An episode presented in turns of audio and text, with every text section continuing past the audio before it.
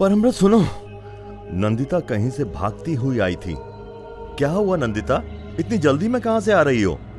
परमव्रत ने नंदिता को देखते हुए पूछा, जो अब भी भागने की वजह से तेज साँसें ले रही थी। परमव्रत और नंदिता, बंगला न्यूज़ चैनल के दो रिपोर्टर्स थे। दोनों एक दूसरे को काफ़ी समय से डेट कर रहे थे। नंदिता का करियर जहाँ ऊंचाइयाँ छू रहा था, वहीं परमव्रत का करियर काफ़ी उतार चढ़ाव देख रहा था। उसे ज़रूरत थी किसी ऐसी तड़कती भड़कती खबर की, जो उसके करियर में चमक लेकर आए। नंदिता, जो अभी अभी भागती हुई आई थी, उसे देखकर लग रहा था शायद वह परमव्रत के लिए एक अच्छी खबर लेकर आई थी। परमव्रत, मेरे पास एक बहुत अच्छी खबर है। तुम सुनोगे ना तो खुशी से पागल हो जाओगे। नंदिता चहकते हुए बोली अच्छा? ऐसी भी क्या खबर है नंदिता? परमव्रत खुश होकर बोला, परम, तुम जानते हो ना पहाड़ियों के पीछे वाले जंगल में एक गुफा है, जिसमें हमेशा बारिश होती है, सिवाय बारिश के मौसम के। और जब बारिश के मौसम में कोई भी उस गुफा में जाता है ना, तब वहाँ पर लाल रंग की बारिश होती है। परम, क्यों ना हम उस गुफा में जाएँ? और उस बरसाती गुफा के रहस्य पर एक वीडियो बनाएँ। और अगर सर को वो वीडियो पसंद आता है ना तो that definitely will be a comeback for you Nandita बहुत उत्साह से बोली, नहीं नहीं नहीं, नंदिता रिलैक्स तुम जानती हो ना, वहाँ जाने पे कितना खतरा है? लोग कहते हैं, वह बरसाती गुफा शापित है. वहाँ जाने वाले लोग लौट कर नहीं आते. हम वहाँ जाने का खतरा नहीं उठाने वाले. परम ने अपना फैसला सुनाते हुए कहा, please Param don't act like a fool you know ना it's a great opportunity Bengal है ये बंगाल। यहाँ पर एक तबका लॉजिक से ज़्यादा अंधविश्वास में यकीन रखता है। और लाल बारिश बरसाने वाली गुफा किसी चमत्कार से कम नहीं। इतना अच्छा मौका तुम्हारे हाथ लग रहा है और तुम उसे गवा देना चाहते हो।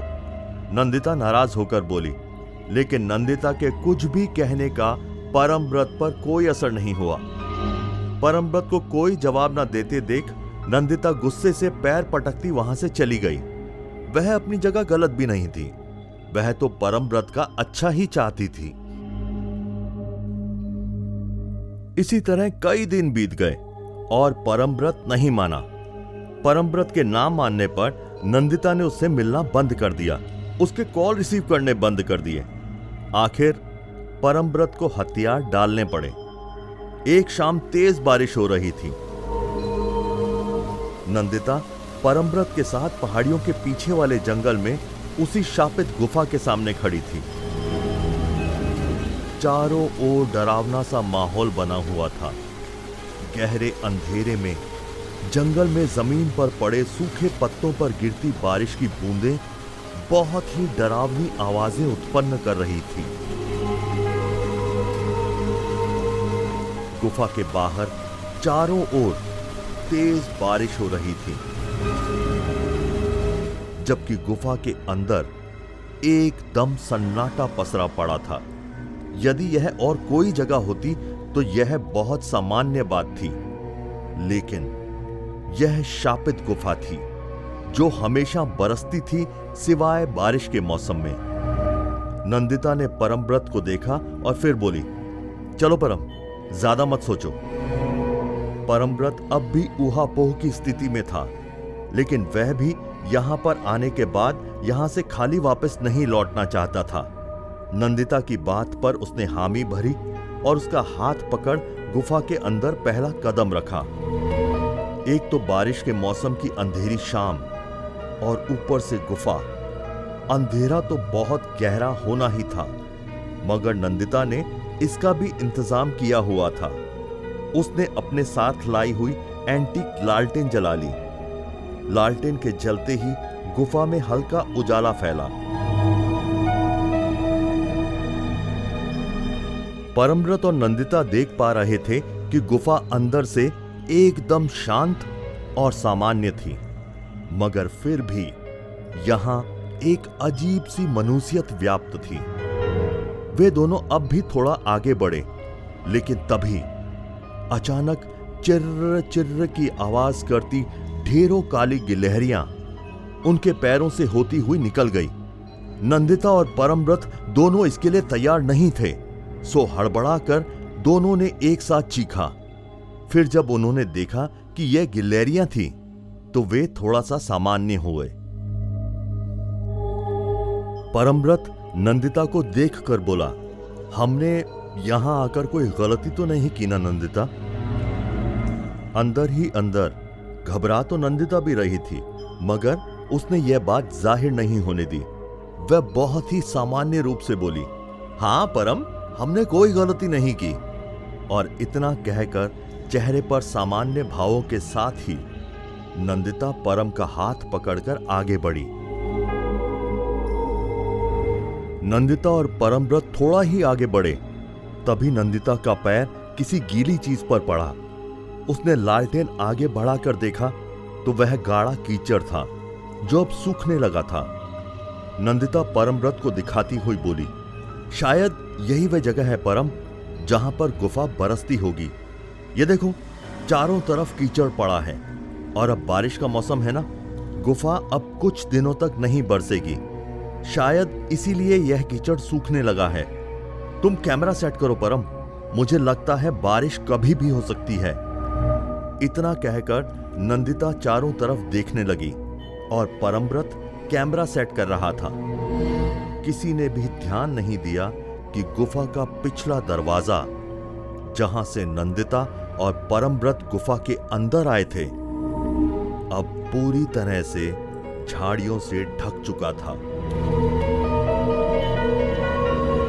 गुफा में उगी जंगली झाड़ियों में से दो झाड़ियाँ बहुत धीरे धीरे आगे बढ़ रही थी। उन झाड़ियों ने अब हाथों का रूप ले लिया था। हाथ रूपी झाड़ियाँ धीरे धीरे नंदिता के करीब आ रही थी। और नंदिता या परमव्रत, किसी का भी ध्यान इस ओर नहीं था। परमव्रत ने अपना कैमरा पहले ही सेट कर लिया था। और तभी टन की आवाज़ के साथ लालटेन ज़मीन पर गिरकर टूट गई। गुफा में इधर उधर उगे हुए पेड़ पौधे जो अब सूख चुके थे, लालटेन से निकलने वाली आग पकड़ चुके थे। गुफा धीरे धीरे चल रही थी और परमव्रत आग के उस उजाले में नंदिता को ढूँढने की कोशिश कर रहा था, मगर नंदिता उसे कहीं नज़र नहीं आ रही थी।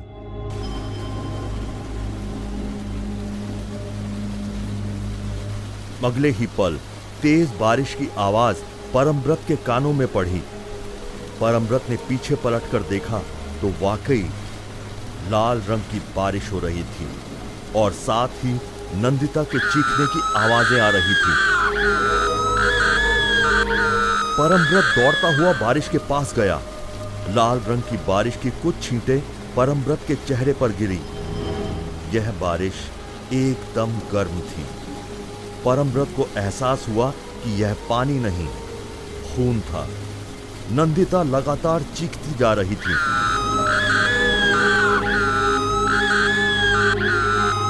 नंदिता को ढूँढने के लिए जैसे ही परमव्रत ने गुफा में ऊपर की ओर देखा तो वह बुरी तरह डर गया और लड़खड़ा कर कीचड़ में गिर पड़ा।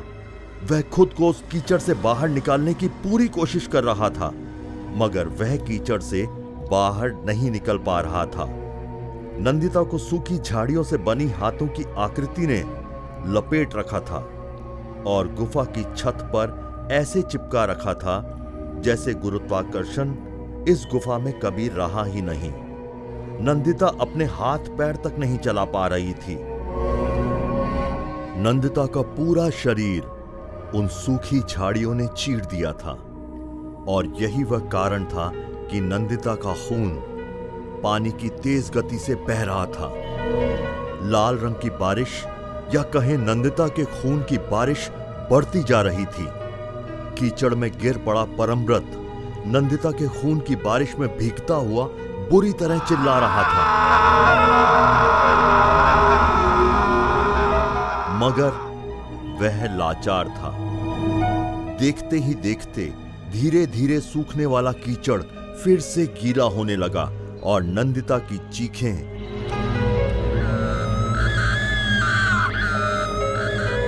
धीमी पड़ने लगी। परमव्रत देख पा रहा था नंदिता के चेहरे को सफ़ेद पड़ते हुए, मगर वह मजबूर था। कुछ ही मिनटों में गुफा में बरस रही लाल रंग की बारिश रुक गई। अब परमव्रत उस कीचड़ से आज़ाद था। वह गुफा में एक और बेहोश पड़ा हुआ था। कुछ देर तक गुफा में लगा परमव्रत का कैमरा, जो सब कुछ रिकॉर्ड कर चुका था, अब उस कीचड़ में धसता जा रहा था। एक महीना बीत गया। परमव्रत अब एक मेंटल असाइलम में था। उस रात नंदिता के साथ साथ वह अपना मानसिक संतुलन भी खो चुका था। परमव्रत उस बरसाती गुफा का सच जानता था, मगर वह किसी को बताने लायक नहीं था। सारी दुनिया के लिए बरसाती गुफा का रहस्य अब भी अनसुलझा है।